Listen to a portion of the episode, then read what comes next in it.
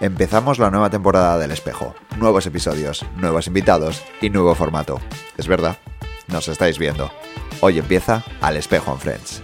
Se sienta delante del espejo la abogada más irreverente de Asturias. Hoy con nosotros, Bea Martínez. Arranca al espejo. Muy buenas, Fea, ¿cómo estás? Muy buenos días, Sergi. Estoy un poco nerviosa, pero honrada de que me hayas invitado. Porque Eres- no vamos a decir que me autoinvité. No, no, no, no, no. Pero eres la primera invitada de la Eso nueva temporada, te cuarta temporada de Al Espejo, esta vez grabado en vídeo y Al Espejo and Friends. Es decir, toda esta temporada va a ser con invitados. Toda. Y tú eres la primera, la primera invitada. ¿Cómo te sientes? ¿Qué, qué, qué opiniones te merece hasta el momento este pequeño, humilde set que tenemos en pleno centro de Gijón, como si esto fuera eh, grabando Y Gran Vía? Con ¿eh? estas cristaleras, ojo. Eh, pues estoy un poco nerviosa. O sea, no, no- cuando entramos a casa, a tu casa, porque al final el set de Sergi es, es la casa de. Sergi. Eh, te dije yo, no, no estoy nerviosa, estoy genial, pero ahora me están entrando como los nervios del directo. Es que ponerse delante del micro, aunque parezca que no. Y yo creo que me pone nerviosa porque voy a hablar de temas como muy personal. O sea, Personales, personales. Sí. Vamos a hablar de, de cosas que nos duelen. Yo creo que podemos Sí. revelar el, el tema, Sí. que va a ser el terrorismo emocional.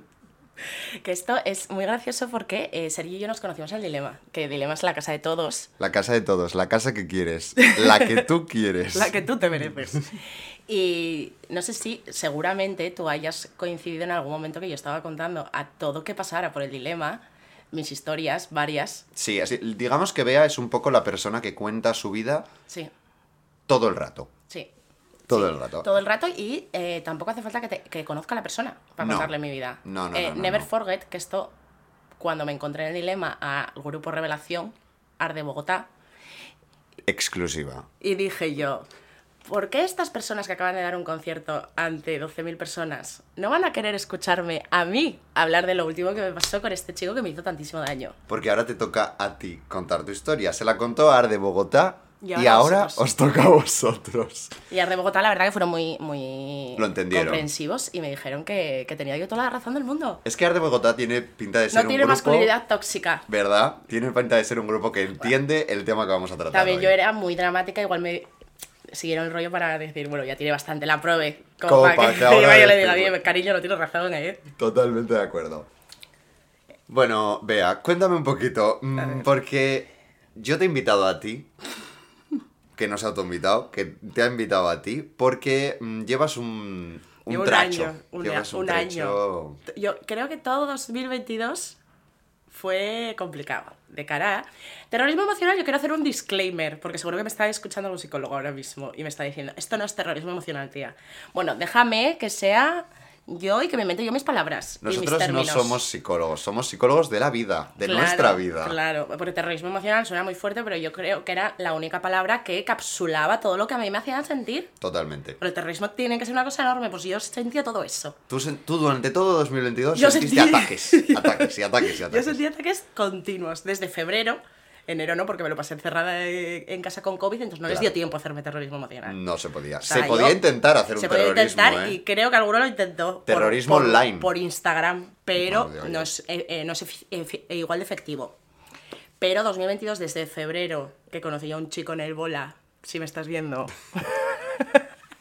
Para todos nuestros oyentes eh, extraprovincianos eh, que no Ah, son claro. eh, de nuestra maravillosa ciudad Sison, eh, el Bola es un bar muy característico. es, es un lugar en el que, es bueno, tuvieses un millón de experiencias, pero también tienes que estar en el mood de vivir esas de vivir experiencias. esas experiencias y es un mood un poco oscuro, digamos. Que te lo Es- pasas genial, ¿eh? Transgresor. Desde aquí un abrazo a Pachu, que es el dueño. Pero es un lugar complicado. Es complicado. Es com- es Ah, tienes, que, tienes que entrar predispuesto a ese bar. Sí, y entonces yo en el bola, pues yo la verdad que creo que la mitad de los eh, terroristas emocionales los conocí en el bola 8. Me Igual conozco- deberíamos plantearnos dejar de ir a ese sitio. Eh, ¿Sabes lo que pasó? Que dejé de ir y los empecé a conocer en otros lados. Entonces tampoco al final el terrorista emocional te encuentra. O sea, tú te puedes esconder, pero esta persona te va a Por encontrar. mucho, por mucho que rehuses el terrorismo emocional, Te va a encontrar. ese terrorista Es- es- esto luego, luego lo explicaré más, pero yo creo que el terrorismo emocional es parte de la vida. es parte. ¿Y hay que? Hay que, hay que adaptarse al que terrorismo. adaptarse, hay que cogerlo Sí. y llorar. Efectivamente. Y creo que mm, muchas veces nos hacen creer que terrorista emocional, tú tienes que hacer, para que alguien te haga daño, tienes que tener cuatro hijos, una hipoteca en, en no sé dónde y, y- y tener un vínculo. Y mira, oye, no, yo una vez fui al ginecólogo y me hizo llorar ese señor que era un sinvergüenza. Y, o sea, quiero decirte, si ese señor que me vio cinco veces en mi vida, dos minutos, me ha hecho llorar, Pero te vio muy íntimamente ese señor. sí, no me lo recuerdes porque... Es que realmente... Fue muy eh, desagradable. fue desagradable. Pero fue desagradable y me, hizo, y me trató muy mal y, y yo, yo y fui a mi casa llorando. Y quiero decirte, si yo una persona que tenga un vínculo, por muy difuso que sea, que no quiero decir que me vaya a casar con esa persona, ni mucho menos que aunque ni siquiera yo sé, sé que yo de la mitad de los que me han hecho terrorismo, más de la mitad, no estaba enamorada ni sentía nada fuerte. Pero es que eso es súper importante, o sea, no ha- es lo que decías, no hace falta tener ese vínculo tan ese amor del Eso. que estamos hablando para crear un terrorismo emocional. Igual a mí, una persona que conozco una noche, yo esa noche estaba sensible. Efectivamente. Yo esa noche estaba igual sensible, esa noche sentía que era un peluche. esa persona, sin conocerte de nada, supo darte en tu punto débil. Que él no tenía por qué saber que era tu punto débil, pero te dio ahí, a ti te afecta y oye. Y eso es Entonces, yo quiero hacer- dar un consejo a mis chicas y a mis gays. Bueno, habrá algún hombre heterosexual escuchando, estoy segura. Bueno, mis Algo. terroristas Tus emocionales, claro. emocionales. Quiero decirte que si yo tengo, te veo varias veces, mm, te, tenemos conversaciones, tenemos encuentros casi espirituosos, Sí. porque no me va a mí afectar lo que tú me hagas. Es que exactamente, pero es que me hace mucha gracia porque a veces los terroristas emocionales son como seres superiores a los que a ellos no les afecta absolutamente nada. Y mira, los terroristas emocionales utilizan mucho para minusvalorar tu experiencia, decir, pero si tú y yo no éramos nada. Cariño, nada es el señor que me encuentro yo por la calle. O sea, quiero decirte, tú si has estado, con perdón, con perdón, dentro de mí, algo eres. Quiero decirte, Sergi, o sea, es que a mí me parece una locura. Es que es tal cual. O sea, esa banalización de los actos íntimos Jolines, a mí claro. no me parece a, bien. a mí no me parece bien, yo una parte de mí. Pero quiero decirte, aunque sea, aunque no haya pasado nunca eso, pero si nos vemos todos los fines de semana y todos los fines de semana nos tenemos una conversación o pasamos varias horas juntos, no me puedes decir que tú no eres nadie en absoluto en mi vida y que no tienes la capacidad de hacerme daño. Pero ya bien, ya también yo quiero entrar ahí un poco en lo que nos gusta recubrir de papel de regalo esa piedra que nos está haciendo daño y daño Ay, y daño. sí, ay, ay, no, Sergi, es que esto lo hago yo. Lo hago yo. Mira, a mí me puede venir Gollum, ¿sabes? Gollum con la personalidad de un eh, más simple que el mecanismo de un chupete y yo digo, "Ah, esta persona tan mágica que he encontrado en el Bola 8. no sé. Recordemos un sitio buenísimo para encontrar a tu sí, soulmate. sí. Yo soy como muy... Que, que me- pero no solo en, en los chicos y demás. A mí me gusta ponerle como glitter a todo en la vida. Todo. A todo. Y yo una experiencia súper banal que todo el mundo dijera, ay, pues fui a un concierto y yo salgo de cada concierto diciendo, fue el mejor concierto de mi vida. La no creo- experiencia. Sí. Entonces a mí con las personas me pasa eso. Siempre las veo mejor de lo que son. Ya. Y a veces es, es bueno porque, oye, mm, es, es bonito ilusionarte. Sí. Pero, otras duele veces, ilusionarse pero, pero otras veces dices tú, amore, esta persona la has fabricado tú aquí, ¿eh? O sea, esta persona no existe. Esta persona no existe como tú la estás y encima pintando. a mí, eh, eh, bueno, iba a decir el nombre, casi digo el nombre. No se pueden decir nombres por eh, la vale. ley de protección de datos. Ahora te imaginas, nombre apellido. Y vive en la provincia de... Guadalajara. Mira que mis amigas me di- hubo un momento, una persona de mi vida que no lo considero tan el más, el que me hizo más daño, pero bueno, en ese momento estaba yo intensa y esa semana, porque yo a veces, a veces me duran semana, ¿eh? Sí, sí, sí. O sea, otras veces me duran meses y estoy ahí pesada meses, pero otras veces pues son días. Sí. Y durante esos días, eh, mm, dos personas muy, muy, muy amigas mías me decían, vea, pero estamos hablando de la misma... Ellos no se podían creer que yo estuviera sufriendo por este chico. Claro, pero porque es que la, la- la intensidad con la que tú vives una relación, a veces tú se lo cuentas a tus amigas y dices tú, pero si esta persona no es así. Yo, Total, y- Si tú supieras. Y mira, ahora que hablamos de las reacciones de tus amigas, que eh, esto es un consejo para mis chicas y para mis gays. Yo nos adoramos todos a nuestros amigos, son los mejores del mundo, pero hay a veces que no tienen razón. Entonces, las amigas pecan mucho de que tú estás contando una historia de con el chico que conociste hace dos semanas y mira lo que me hizo el otro día, me pareció fatal. Y tu amiga dice, pero si no te lo conocías de nada, si tampoco tienes nada, no te... Cariño, ¿quieres dejarme estar triste? ¿Quieres dejarme tú? Tú estás ahí para decirme, pues sí, tía, qué hijo de puta. Y Claro, ya está. Tú como amiga Claro. tienes que ponerme los pies en el suelo, Decir, pero además validarme. claro, En plan, eso es lo que digo dame yo. una de cal y otra de arena. Yo, como amiga, te exijo. Te entiendo. Sí, es- ¿Eres tonta? Puede ser. Puede ser. Puede ser. Sí que me diga, vea, eres tonta, pero él es un hijo de puta. Exactamente. Eso es lo que yo quiero. Y que no que me digan, "Ay, yo- yo- ahora que estamos en 2023, creo que mm, deberemos eliminar que ser tan woke en la vida. En plan, que yo, por ejemplo, digo, ay, qué malo es, qué malo es, qué malo es. Y, mm, y me dice, no es malo, igual es que está en un momento de su... Que me la, me la suda el momento de su vida en el que esté este señor. Lo siento mucho, pero eh, llegado a un punto, estamos en 2023, yo creo que debemos saber aparcar ciertas emociones de los demás Claro. para priorizar las Claro, nuestras. oye, yo a terapia no. O sea, cariño, todos necesitamos terapia, pues que vaya a terapia, pero yo no me puedo estar preocupando lo que le pasa a este señor en la cabeza. O sea, yo... Porque yo- bastante me pasa a mí en la cabeza la mía. Claro, o sea, primero deja entenderme a mí, sé Claro. saber yo por qué yo me encuentro así con una persona que conozco de hace dos días. Y luego ya sí, eso entiendo a la otra Claro, persona. pero es que- yo, de primera, si a mí me trata mal, yo le voy a insultar. Cl- claro, yo le voy a. Y voy a mentarle a su madre, que provina mía, que eh, eh, luego me arrepentiré. Que no la tiene- que no tiene ninguna porque no tiene culpa culpa. ninguna. Pero en ese momento que estoy con el calentón lo voy a hacer. Exactamente. Y es que ahí entramos un poco en esta segunda parte que entramos en tema Esta es actualidad. mi, mi parte favorita, ¿eh? Tema Te actualidad. Y es que, volviendo al punto de que no se puede ser tan woke en la vida, mm, las mujeres ya no lloran, las mujeres facturan. Dilo. ¿Cómo es, cómo es que aquí la loba suprema, Shakira, haya hecho este despliegue de medios Me encantó. contra una persona que yo creo que no merece ni que digamos su nombre? Un señor. Un ser. Un ser. Un ser. Un el ser. El ser. Porque si algo tienen los señores es audacia. Exactamente. Que bueno. No nos vamos, a, nos vamos a poner un punto en la boca. Porque como empieza a hablar de la audacia. Pero es que sí que es cierto que es, es lo que yo te decía. O sea, realmente a mí me llama muchísimo la atención como mm, se critica muchísimo. Por ejemplo, lo que está pasando con Shakira, Sí. eh, todo el rato de, jo, es que no tiene ningún tipo de responsabilidad afectiva porque es madre, porque no sé qué. Pero vamos a ver, que este señor ha metido a otra señora en su casa con los hijos en a casa. la mermelada encima. Y cuando ese señor metió esa en su casa y se supo desde hace un año, no oiga a nadie decir que este ser no tiene responsabilidad Efecti- afectiva. Efectivamente. ¿Y sabes lo que yo creo? ¿Qué crees? Porque yo para- me, me he preparado para este podcast y yo estaba reflexionando en mi casa y creo que tengo la respuesta de por qué a Shakira se le exige eso. Porque es mujer. ¿Eh? Porque creo que las mujeres nos exigen sufrir dignamente, que es una cosa que no- creo que es incompatible. Sufrir no puedes sufrir dignamente, el, el sufrimiento es, es tortuoso y, y no es bonito de ver. y- Es que pero es que, el dolor es así.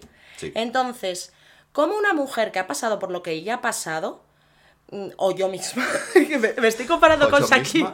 que, que yo y Shakira somos... Me estoy comparando con Shakira. Efectivamente me estoy comparando con Shakira. Pero tú cuando te humillan, te denigran, te usan, te utilizan, a ti no te pueden exigir que tú te comportes hacia esa persona que ha hecho todo eso con elegancia, templanza y vamos a... No, cariño, no, monta un pollo, que es lo que se merece este señor. Es que exactamente, o sea, volvemos a lo mismo.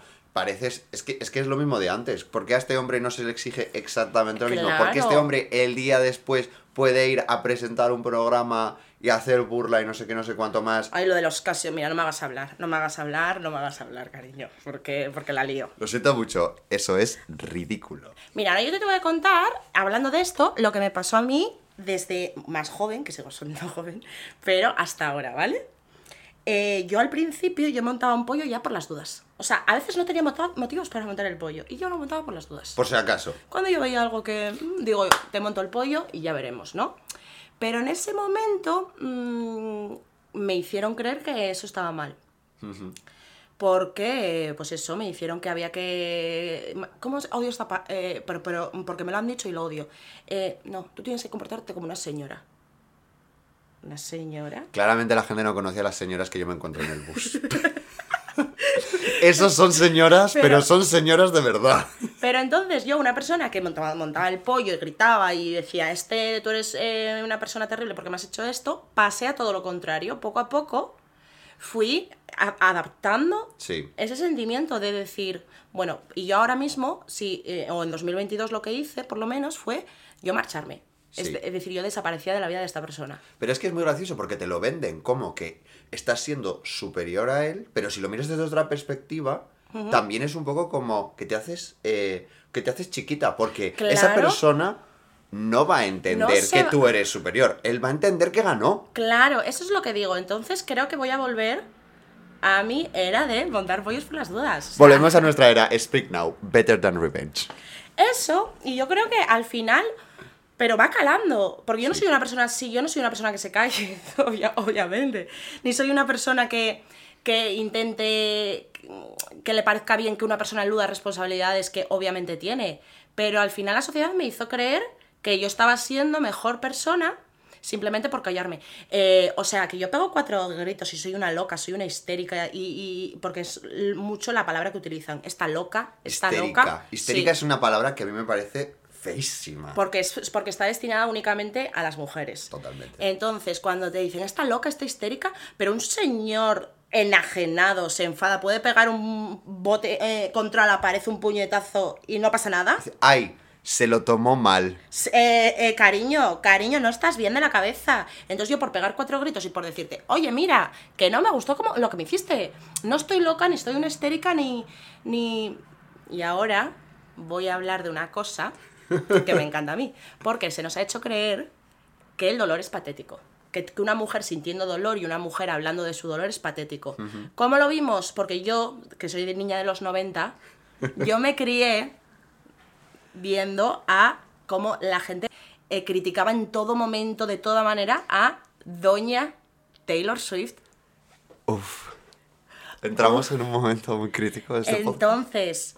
Pero mm, yo me creía y yo me acuerdo, tengo la certeza de que mucha gente decía, ay, todo siempre está haciendo canciones de su ex.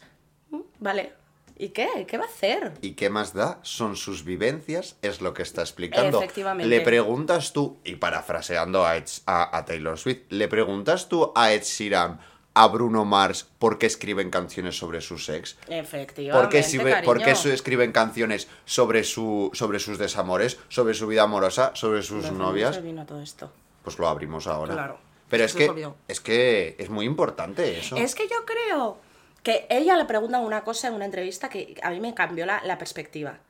Dijo- le pregunta a la chica, como muy, muy enfadada, la, la entrevistadora, no sé por qué estaba, bueno, porque le tendría manía, y le pregunta, ¿alguna vez has pensado lo que, que tú hagas una canción sobre un hombre supone como experiencia para ese hombre?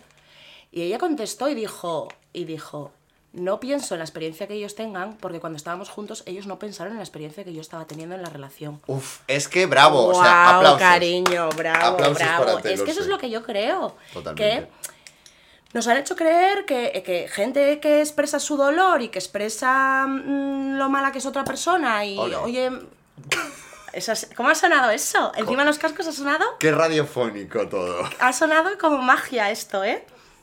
Entonces, yo creo que el hecho de que nos hayan vendido que es patético sufrir es, es lo, lo peor que, una de las peores cosas que nos ha hecho el patriarcado. No, completamente. Entonces yo cuando Rosalía sacó la canción de Despechada, lo celebré. Porque lo celebré Monté tanto una porque, fiesta. po- porque ya la palabra despechada, pero con ese ritmo estival de, mira, sí, estoy despechada y no pasa nada. Sí, sí, y sí. cuando, por ejemplo, a Shakira lo que más le están criticando es que está despechada.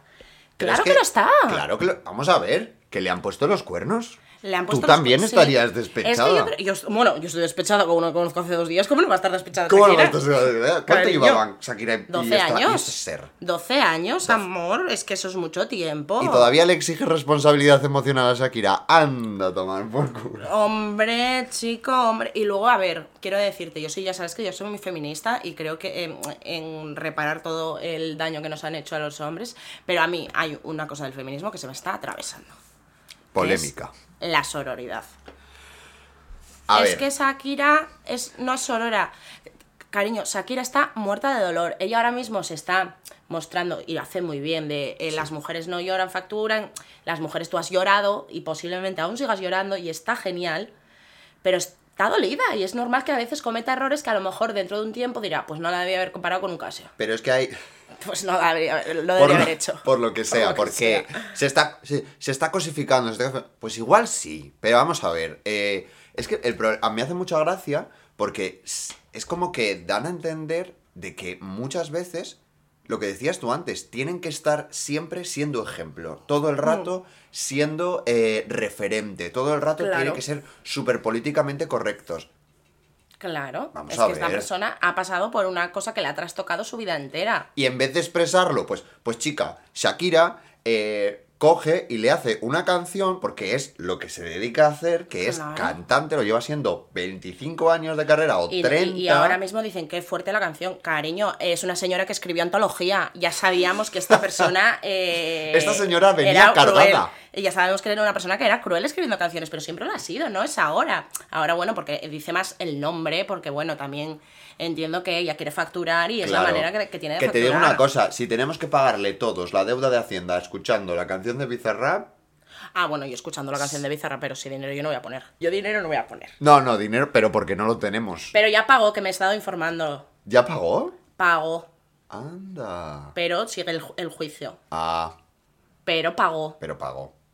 Shakira pagó. Pagó. O Ahora sea que- quiero que se lleve, eh, porque ese dinero lo tenía que haber pagado Piqué. ¿Por qué? Porque sí. Porque sí. Porque me da a mí la gana. Porque me da a mí la gana. Y mira, ahora, hablando de Shakira, mm, venía con una cosa que es el terrorista. eh, eh, cuando pasa el terrorismo emocional, a veces te exigen silencio. Y ella lo que le están eh, exigiendo es silencio, ¿eh? Y ella dijo que no, ella no se va a callar. Porque, pero yo luego pregunto, chicas, mi consejo, montad el pollo. Porque ¿sabes de quién se, eh, quién se beneficia del silencio? El que quiere eludir toda responsabilidad. Entonces, Es que es, eso es que es tal cual, o sea, realmente al final siempre te acabas callando. y mira, para esto tengo yo una, una mm, yo veía mucho sexo en Nueva York que a mí me encanta. Y yo era de las típicas que decía, ay, esa es Samantha. Cariño, tú eras Miranda. O sea, que tú no eras Samantha. Tú eras Miranda, que no pasa nada, que es maravillosa, pero no eras Samantha. Pero no eres Amanda. Y eh, no sé si has visto que a Carrie la dejaban con un posit. Sí. Que eso es muy de terrorista emocional. Es, es, es literalmente yo creo que la expresión de me deja con una nota nace de ahí. Le deja con un posit, el escritor este que era un, un, Un posit. Un- un asqueroso, era un asqueroso, y le deja con un posit y desaparece esta persona. Y no sabe nada de él. Y esa misma noche ella dice, oye, no me quiero quedar en casa porque yo me voy a morir, normal. Claro. Con lo que hemos hecho todos. Exactamente. Que ellas se fueron a, a un, un pub en Manhattan, pero tú y yo nos vamos al dilema. Exactamente. Pero es lo mismo. Porque nosotros no vivimos en Manhattan, pero tenemos el dilema.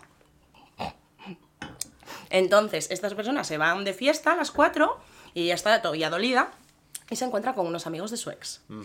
Y los amigos dicen, ¿qué tal lo llevas? Como pobre. Y ella dice, bueno, ahí voy intentando como decir, estoy bien. No pasa sé qué". nada, soy una mujer. Y ellos empiezan a justificar la ruptura con un posit. Porque los hombres... perro no mata perro, amigas. Entonces ella se empieza a cabrear, porque ella no se puede creer que encima ella diga, pero no, no estuvo bien, esto estuvo mal lo que me hizo. Claro. Y se empieza a enfadar, enfadar, enfadar, y las amigas vienen y la cogen y se la llevan en plan, estás haciendo el ridículo.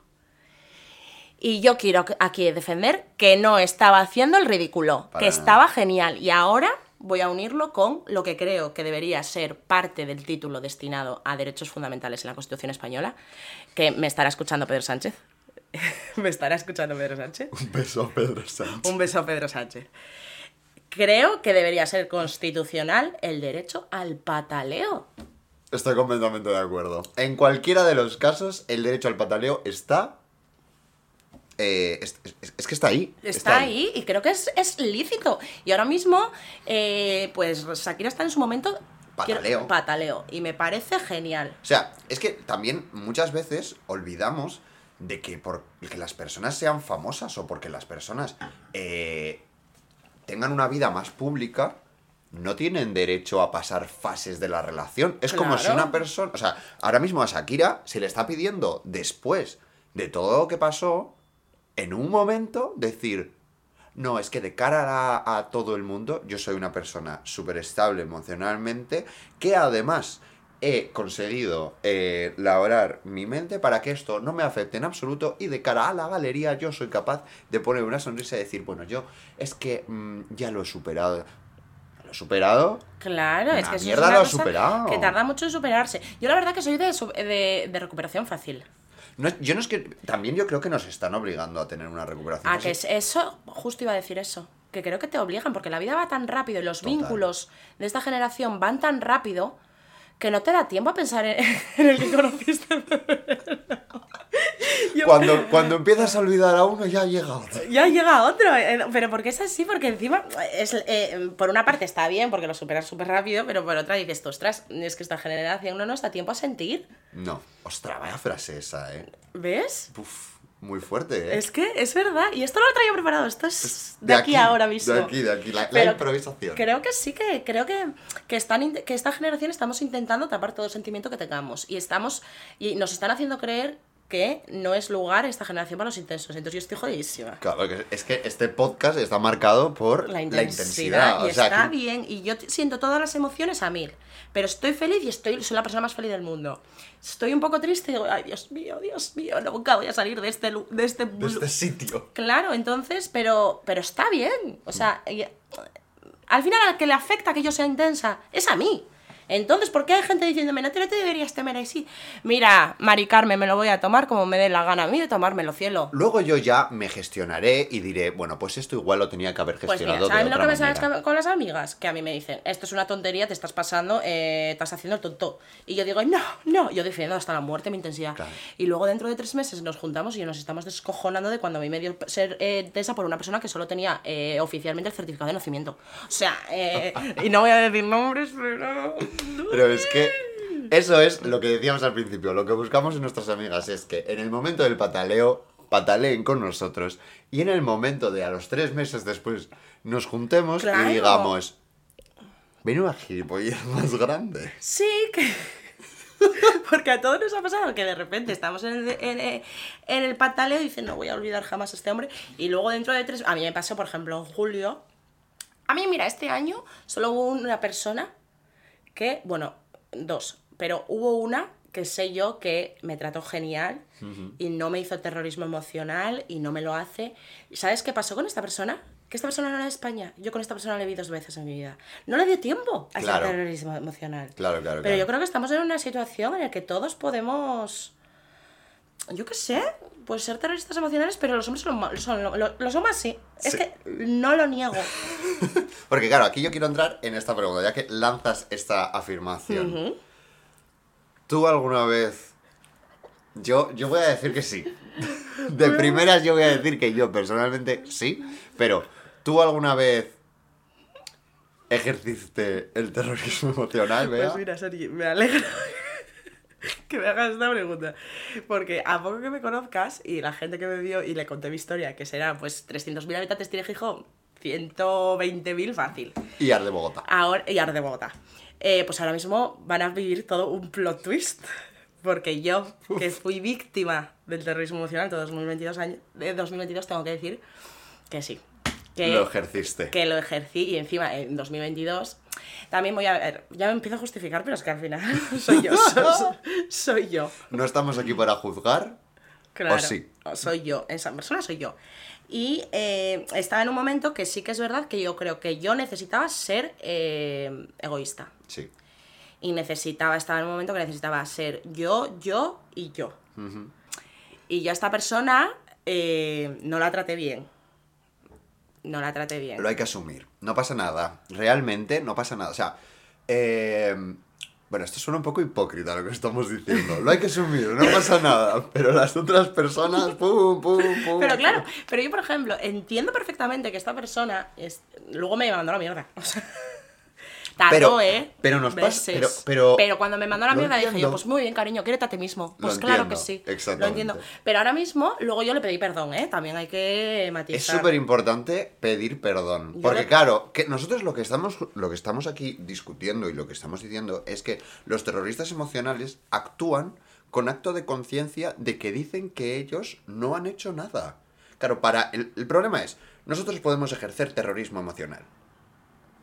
Pero somos conscientes de que lo estamos ejerciendo y después de ejercerlo, cuando es mm, razonable eh, disculparse, pues ejerces lo que viene a ser la disculpa porque Claro. sabes que te portaste mal con esa persona. Mira, a estos tengo yo dos, dos, dos diferencias, que es el terrorista emocional accidental, que podemos ser tú y yo, que en algún momento de nuestra vida no estábamos bien y pues no fuimos buenas personas, Es así. o el terrorista emocional vocacional. Exacto. Consciente.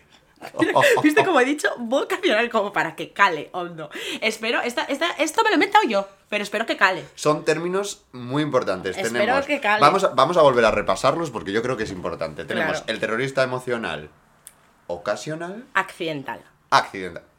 Bueno, ocasional también está bien. Ocasional. Venga, Terrorista, ocasional. ah, el terrorismo. El, el terrorismo. El vino. el terrorista emocional. ¿Cómo era? Ocasional, Y el terrorista emocional. vocacional. Que quede grabado en vuestras cabezas. Porque. ¿Quién queréis ser, chicos? Porque todos, todos hemos sido terrorismo emocional, pero el problema es ser vocacional. Es decir, ir por la vida dejando cadáveres emocionales Jodiendo vidas. a tu paso y hoy le trato mal a... Que mira, creo que desde pequeños nos ayudan, a- eh, nos enseñan a identificar el bien y el mal. Nos dicen esto está bien, esto está mal. Entonces nosotros llegamos a, a la madurez creyendo que lo tenemos perfectamente identificado. Y al final no. No, claro. Pero porque nos enseñan el bien y el mal desde la perspectiva de un niño. claro. Tú en- cuando te haces mayor, claro, a ti como niño de 8 años, que lo único que te preocupa es que Susana te robe el coche eléctrico en el parque, pues claro. obviamente... O los me robaban o- a mí. O los gogos. O sea, realmente... Eso está mal, claro, perfectamente. Pero a mi mamá no me ha educado para entender que, que una persona te coja y te zarandee como si fueras una valleta para limpiar el polvo... Así me zarandeo más, de uno en 2022. así, así me uso más de uno. Pues eso no nos enseñaron que estaba bien o mal. Claro. Por lo que sea. Pero entonces creo que todo el mundo nos, nos consideramos a nosotros buenas personas. Y es, es algo como muy humano. consider- Yo, por ejemplo, me considero a mí muy buena. bue- no buena, buenísima Buenísima. persona. Entonces, al final, eh, yo Ah. cuando estaba haciendo a esta persona, cuando no la estaba tratando nada bien, eh, mira, Jorge, lo siento. A este sí digo el nombre porque era maravilloso. Sí. Eh, cuando no estaba tratando yo bien a esta persona, yo no me estaba dando cuenta de que no estaba siendo buena, de que, no, de que estaba con- teniendo conductas propias de una mala persona. Claro. Entonces al final me di cuenta con el tiempo y te lo juro que ese camino de yo considerarme buena persona, de que lo había hecho todo bien, ese camino hasta saber y tener conciencia de que hería a alguien, fue muy tortuoso. Porque no fue algo que yo estuviera muy orgullosa de hacer, luego me sentí fatal y luego dije yo, ¿cómo es posible? Porque eso, lo que yo le hice a él, a mí me lo han hecho. Y yo en ese momento, cuando me lo estaban haciendo a mí, decía, pero este, qué cabrón, no sé qué. O sea, quiero decirte que esa persona luego lo hablé con él y me perdonó y todo bien, pero entiendo que esa persona, justo cuando acabó, cuando me mandó a la mierda, estaba cabreado, no, estaba cabreadizo como- conmigo y tenía toda la razón del mundo. Y yo en el momento, bueno, en el momento, yo decía, ay madre, ¿cómo se pone este? Pero es que es normal, porque tú lo sientes desde tu eso. Digo yo, madre, pero, pero si no fue para tanto. Luego lo piensas y dices tú, igual sí fue para tanto. Sí, claro, pero esa es la diferencia, creo que entre lo que decíamos, por el ejemplo, el terrorista terror emocional. accidental y el el vocacional. Mira, el accidental está dispuesto a hacer ese camino, por muy difícil que sea, y está dispuesto a aceptar que en algún momento de su vida no fue buena persona y aprende de lo que hizo para evitar herir de esa manera a alguien en el futuro, ¿no? Completamente. Pero el vocacional no, al vocacional le da completamente... Chicas, esto lo tenéis que saber. Al vocacional, que es fácil de identificarlo, Es muy fácil identificarlo. porque, lo- porque no te lo ha hecho a ti, te lo ha hecho a, a medio Gijón. Y además es que hay rastro de- detrás. Solo, solo Es tienes que, que seguir tú- un poco solo- las señales. Tienes que ser como Coldplay, solo tienes que seguir las luces de la ciudad. Cuando tú demuestras que una persona te ha hecho daño, ellos dicen esta persona está absolutamente enamorada de mí, Sí. quiere casarse, tener tres hijos, cariño, ¿tú crees que me, tú crees que Y yo mientras tanto está quedando con María José, la de Cádiz. Sí, con e- contigo, con esta persona, yo querría tener un vínculo más mucho menos matrimonial. No, cariño, no, pero me, me puede doler igual. Y es ¿sabes? que, es que además yo, yo quiero volver un momento al, al tema de los terroristas eh, emocionales vocacionales. Sí. Porque yo me crucé con, con uno en, en la vida. Sí. ¿Con Uno. uno, solo? Ay, chica, qué Uno solo, qué suerte. También Me te los digo, llevé yo todos. Sí, claro. Claro. me crucé con un terrorista emocional. Y es que he constatado que este terrorista emocional actuó ante mi persona hace como unos cinco años. ¿Sí? Esta persona, actualmente con novio, sigue actuando como un terrorista emocional. ¿Contigo? No, Ah, con su- con yo fui el inicio de la estela. Bueno, Ay, no, no voy a ser, no voy a ser, no voy a ser tan, no voy a ser tan, tan egocéntrico. Yo creo que no fui el inicio de la estela. Igual fue la tercera o la cuarta estrella. Pero, pero es que yo sé que esta persona sigue intentándolo. Y a mí es que ya me llega a dar pena hasta del pobre novio porque dices tú, chico, mm, es que casi no va a entrar por la puerta. Fuertes, declara- Fuertes declaraciones. ¿Tú crees que O disfrutan? de saber que tiene el poder de hacerte daño. Ahí estamos. Es que yo creo que ese es un poco más el eso. Ya Y no mira. creo que tengan. Porque yo personalmente no creo que, que- que- que lleguen al punto de pensar en plan. "Ah, Voy a fastidiar a esta persona, No. sino, sino que yo creo No. que es un poco el punto de decir, me veo, me veo superior, me veo que puedo eh, manejar a esta persona. Es, yo creo que es Mira. más cuestión de manejo de la situación, de que ellos Sí. se sienten Y poderosos. hablando, en ese hablando de, de- ser el manejo de la situación, ellos se, eh, se in- instauran un poco ellos mismos, creo yo, la mayoría, en la posición de, de juez casi. Ya. De mm, ellos no te lo van a decir de una manera, pero mm, chicas, de verdad, el ojo de locas no se equivoca, que no os hagan creer que una percepción vuestra, un sentimiento vuestro, os lo estáis inventando. mm, si lo sentís, es por algo, chicas. Si consideráis que esa persona. ah, No os puede decir nada, pero si consideráis que esa persona te está juzgando y esa persona se está poniendo en una situación y se cree superior a ti, es que se cree, cariño. Si tú lo sientes, es que es verdad. Es que al final realmente no, sea, no estamos no es invalidar tus propias eh, tus propios sentimientos, es un poco invali- es, es un poco decir en plan, vale, es- es un poco la reflexión de este sentido, ¿sabes? Sí. En plan, yo estoy sintiendo esto, estoy sintiendo que esta persona eh, me está mandando, esta persona está siendo superior a mí, esta persona tal, voy a investigar un poco más a ver si realmente Y- esto es así, porque muchas veces eh, si lo sentimos de esa manera es porque está pasando. Claro. Y, y está claro. pasando. Igual lo que estamos haciendo, que yo creo que aquí es un poco donde está el error, es que igual lo estamos magnificando mucho, ¿sabes? Pero, pero, Eso es así. Pero porque es así, porque nosotros, porque los seres humanos somos personas que sentimos mucho. Somos. Yo soy gran hermano, yo lo intensifico en dos días todo mucho. Todo. Pero yo, luego se me pasa enseguida. Pero Claro. esos dos días. Y yo luego cuando se me pasa. Digo, ay, pues mira, igual sacaste un poco las cosas de que veína. Pero sí que es verdad que yo lo que se- sentí en ese momento, estoy convencida de que no me lo inventé. O sea, de- em, me- que me afectó más de lo que debería haber afectado un, un- sinvergüenza. Pues, Pues sí. igual. Pero lo que me hizo los. No, no. No es que me lo inventé yo. Esta persona me humilló, esa persona me denigró y esa persona me trató mal. Y ya está.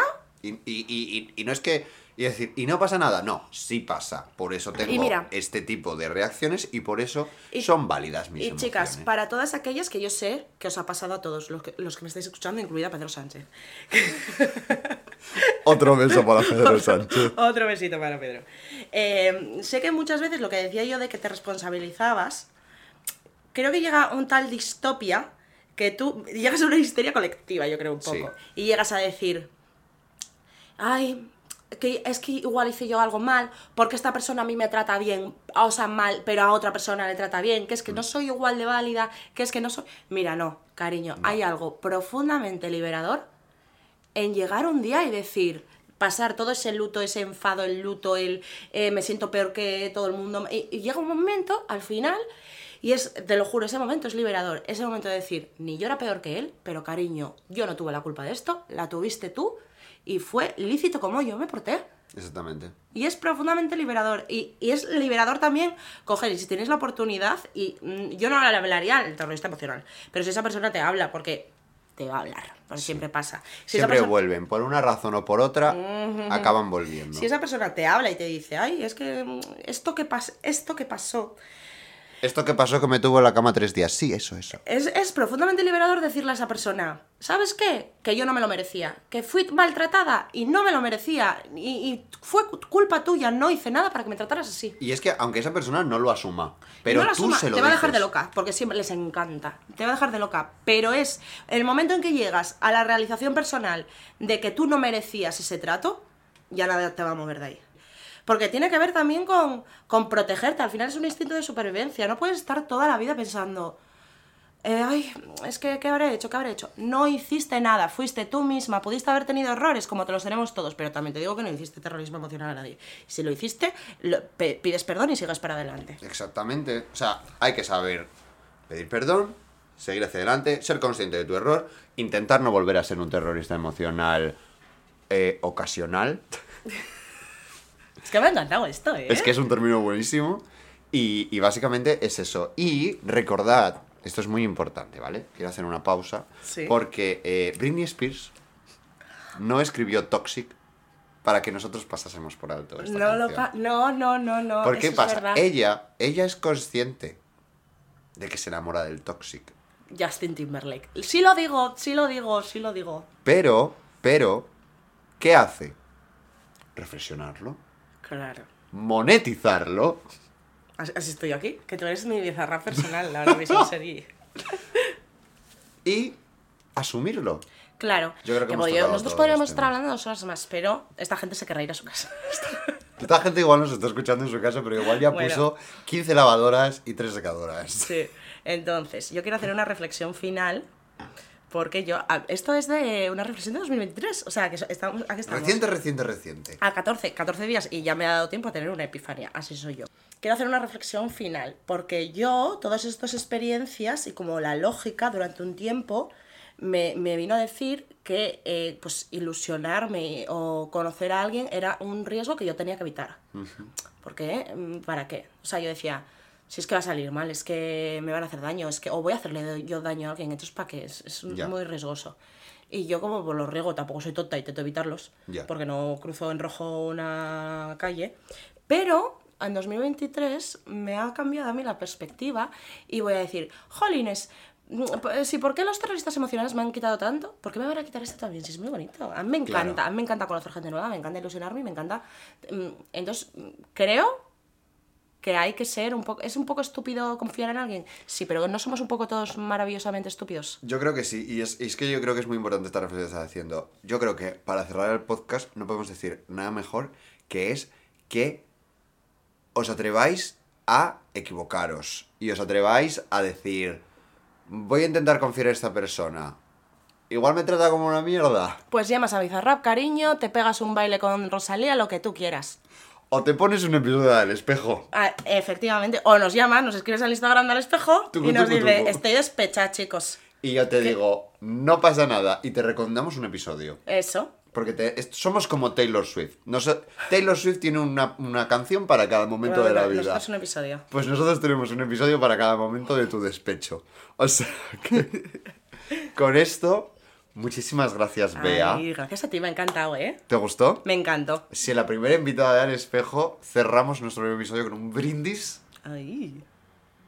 Por nosotros. Buah, ha quedado precioso esto en, en el micro. ¿Ha sonado? Y nosotros nos vemos en el siguiente episodio con el siguiente invitado o invitada, que no sabemos quién va a ser. Invitade. Invitada, ¿eh? No sabemos quién será, espero que os haya gustado muchísimo. Nos vemos en el siguiente al espejo, nos vemos en el siguiente al espejo del Friends. Muchas gracias, PA, Me ha encantado, Sergi. y un beso. ¡Mua! Chao. Chao.